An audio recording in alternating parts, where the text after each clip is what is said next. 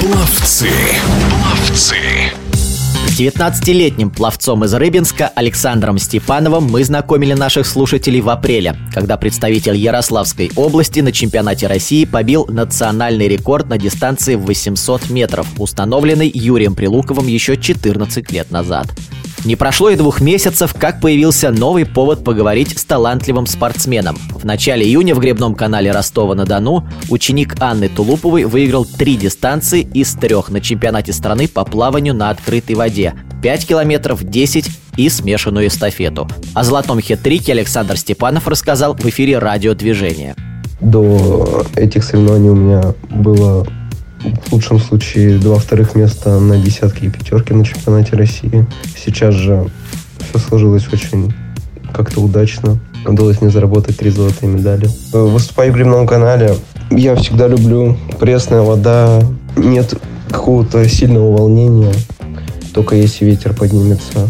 То есть в первый день все идеально, солнышко, без волн. Десятка сошла на ура. На пятерке, к сожалению, мне не понравилось, хоть я и выиграл, но мне вообще не понравилось ее плыть. Во-первых, это потому что уже третья дистанция за соревнования за три дня. Это очень тяжело, когда за три дня надо проплыть десятку, эстафету еще и пятерку. Просто еще на пятерке был очень сильный ветер, была очень холодная вода, потому что, по-моему, был дождь или что-то в этом роде, я не помню. Но была очень холодная вода, я вылез, я просто дрожал. Я холод не люблю. Между личными заплывами на 10 и 5 километров в программе чемпионата России значилась смешанная эстафета 4 по 1250 метров.